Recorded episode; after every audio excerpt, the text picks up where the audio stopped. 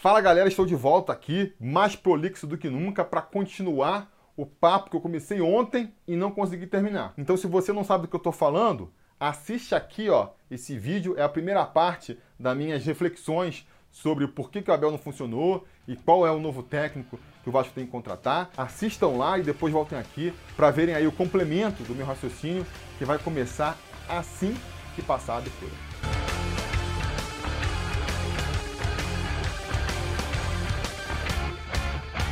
Se não for essa, qual que vai ser então? Eu acho que a gente vai dividir aí em dois grandes grupos de treinadores.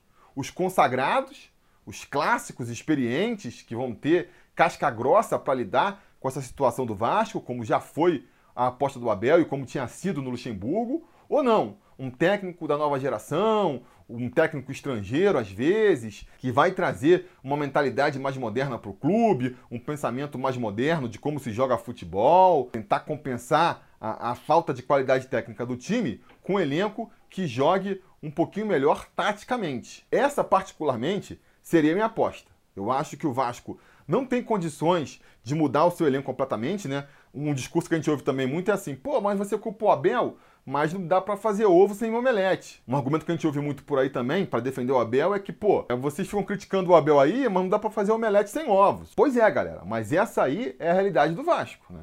Eu tô longe aqui de achar que o Abel é a origem de todos os problemas do time do Vasco. Claro que não. Tem problemas muito mais graves e mais complicados de se resolver do que o treinador, acima e abaixo dele. Né? O elenco realmente não é um dos elencos mais qualificados. Ninguém pode esperar que esse time, sei lá, vá disputar algum título esse ano, ainda mais com os problemas que estão acima desse elenco e acima até do treinador, que é a questão aí da gestão do Vasco, que não consegue pagar salário em dia, que não consegue contratar bons jogadores, que não consegue dar ali o um mínimo de tranquilidade para o treinador fazer o seu trabalho. É claro que a gente sabe que tem esses problemas. Agora, repito, são problemas muito mais complicados de resolver. Direção só dá para resolver no final do ano com novas eleições. Vamos torcer aí para tudo dar certo e a gente conseguir eleger uma galera um pouquinho mais competente para o ano que vem. Elenco também para esse ano não dá para mudar. O Vasco não tem dinheiro. Não vai conseguir reformular o elenco no meio da temporada. Mesmo que consiga uma bala na agulha aí, empréstimo, vende jogador, se vender jogador, já desfalca por esse lado, né? Vai perder o jogador que vendeu, que teoricamente vai ser um dos melhores do time. Hoje em dia seria vender o quê? Um Thales, um Andrei, já é um desfalque.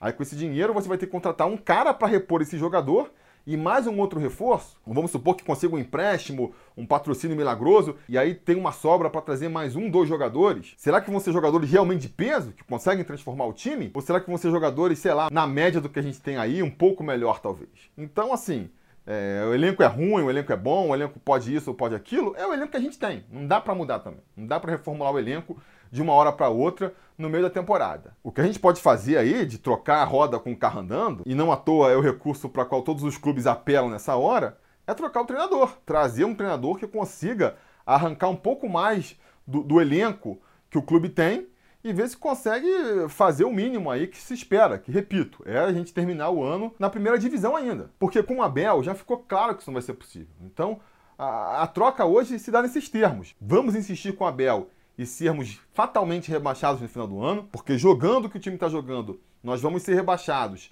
e o Abel não mostra forças para fazer o time render muito mais do que está rendendo até aqui, ou vamos chamar outra pessoa e torcer pelo milagre até, né, dá para dizer, dela conseguir arrancar um pouco mais desse elenco nessas condições que a gente está. É um baita de um desafio conseguir trazer alguém que tenha essas qualidades, mas é a única opção que o Vasco tem. E aí, acho que a gente devia apostar num técnico novo com pensamento novo, porque eu acho que o futebol ele está sofrendo uma transformação muito grande nos últimos anos.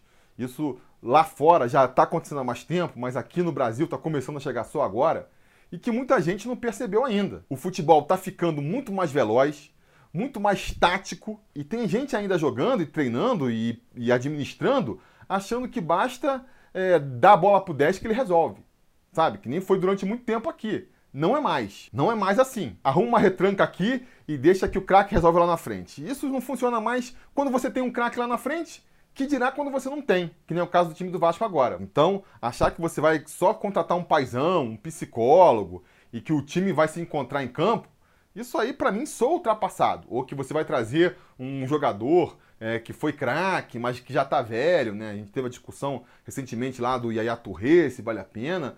Também acho que não é a solução mais, porque ficou mais complexo jogar bola agora. Você precisa ter um time realmente tático, onde todo mundo corra, onde todo mundo sabe exatamente o que tem que fazer. Senão, você não consegue se destacar. E é por isso que eu acho que a gente tem visto aí, nos últimos anos, a completa implosão do, dos treinadores ditos como consagrados. Né? Os grandes treinadores do Brasil, cadê? Onde que eles estão? Onde é que está Abel? Onde é que está Mano Menezes? Onde é que está Cuca? Onde é que está Filipão? Onde é que está Luxemburgo, né? Tá aí, agora foi pro Palmeiras, mas já tá tendo dificuldade de novo. Acho que é muito em função disso que eu falei aqui. Os caras estão tentando aí implementar ainda um esquema que deu certo lá na, na época áurea deles, mas que não funciona mais. E aí a solução do Vasco para melhorar o time vai ser apostar mais uma vez reafirmar mais uma vez a aposta nesse tipo de treinador? Ah, mas mal ou bem se a aposta funcionou com o Luxemburgo. É, funcionou.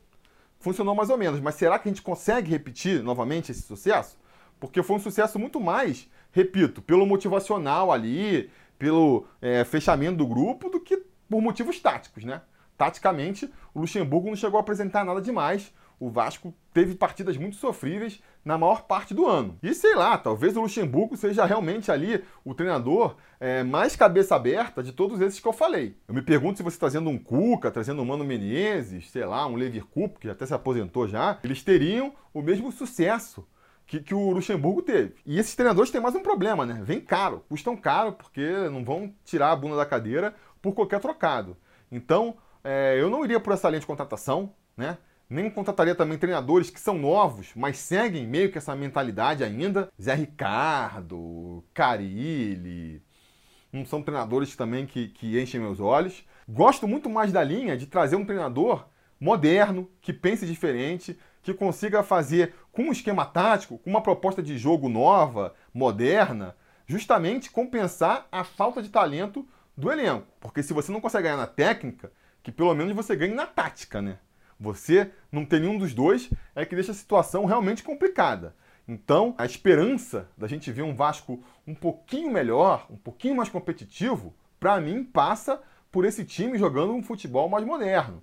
Um futebol onde você ocupe melhor os espaços, consiga fazer uma boa marcação na saída de bola, onde os jogadores saibam melhor onde se posicionar em campo e tenham jogadas ensaiadas, né? Jogada ensaiada não é só na hora de bater a falta, um passar por cima e outro correr, não é quando um pega a bola, o outro já sabe o que fazer. Não basta só você tocar a bola pro lateral e você corre para se apresentar, porque isso é o natural. Isso é o que você vai fazer jogando qualquer pelada. Num time profissional, a coisa tem que ser um pouco mais avançada. Eu vou tocar a bola pro lateral e eu vou avançar porque ele já sabe que eu vou avançar. Ou então eu vou lá pro outro lado porque ele já sabe que eu vou pro outro lado.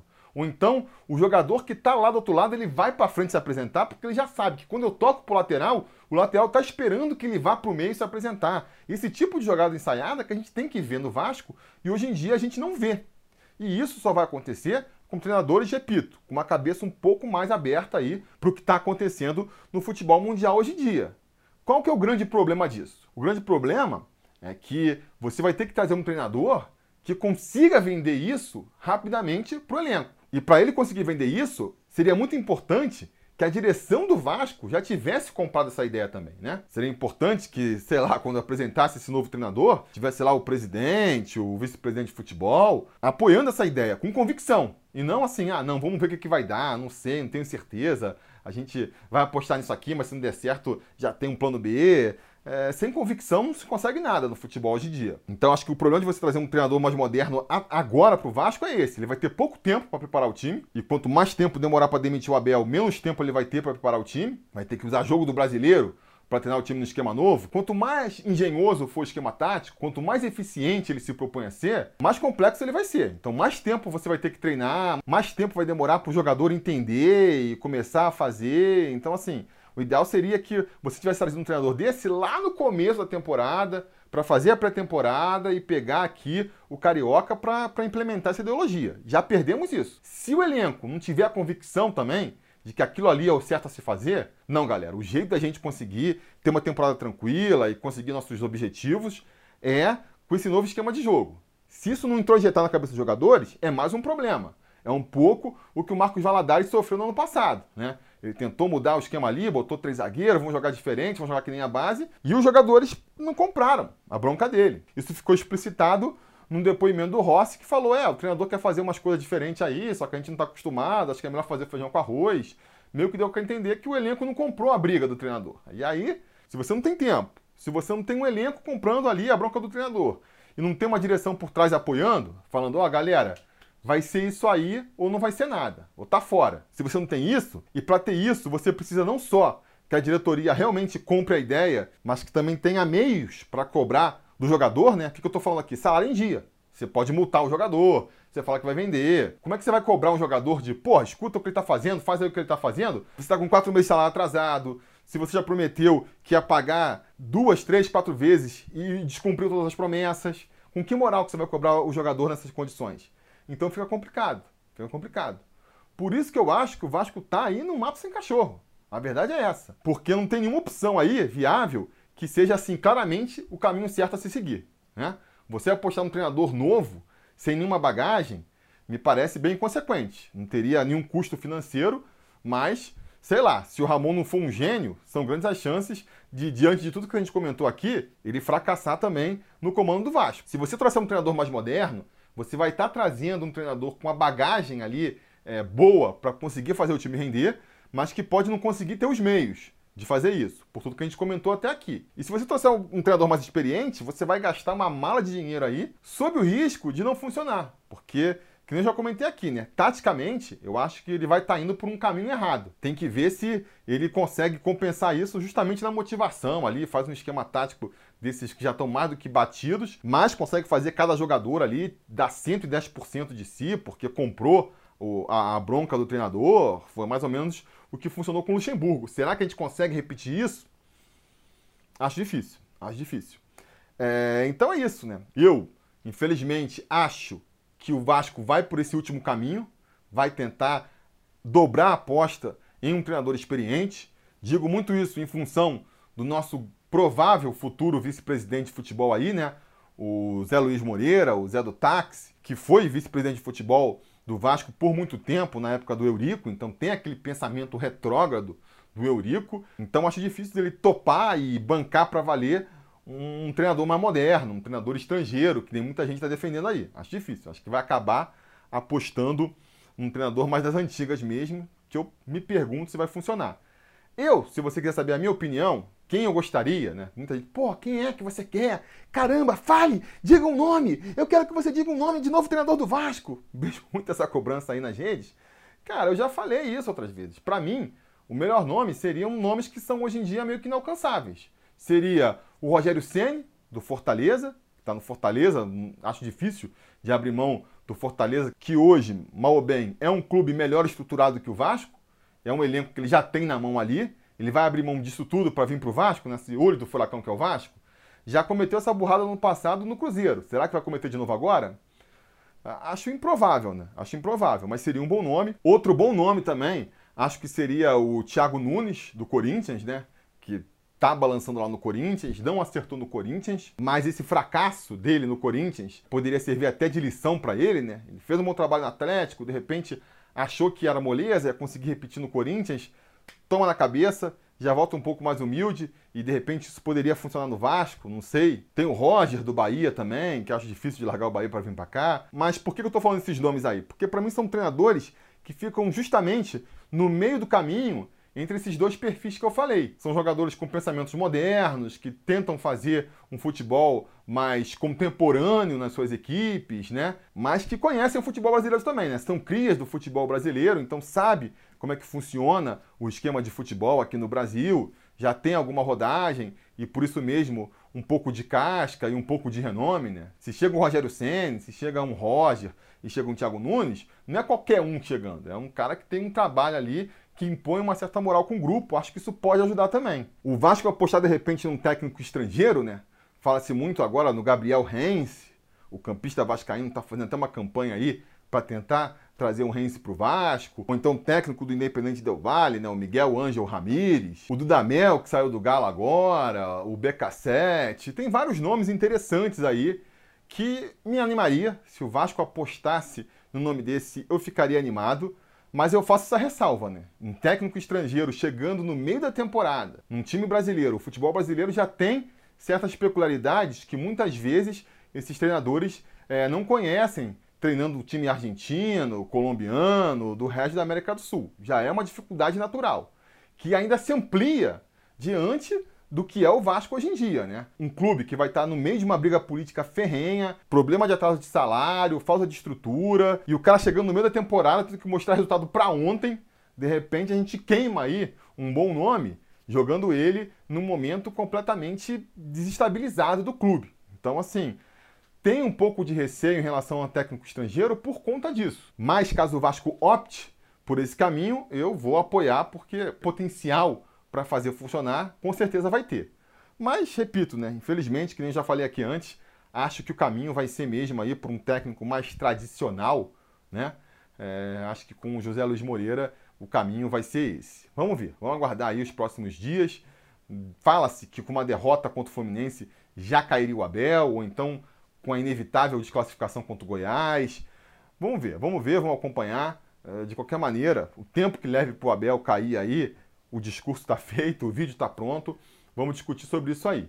Se você está assistindo isso no futuro, quando o Abel caiu, esquece que eu vou falar agora. Se você está ouvindo isso aí no dia que está sendo lançado, antes do jogo contra o Fluminense, e você também é um apoiador do canal, lá no apoia.se barra sobre Vasco, ou sendo membro aqui no YouTube, deixe o seu palpite aí nos comentários.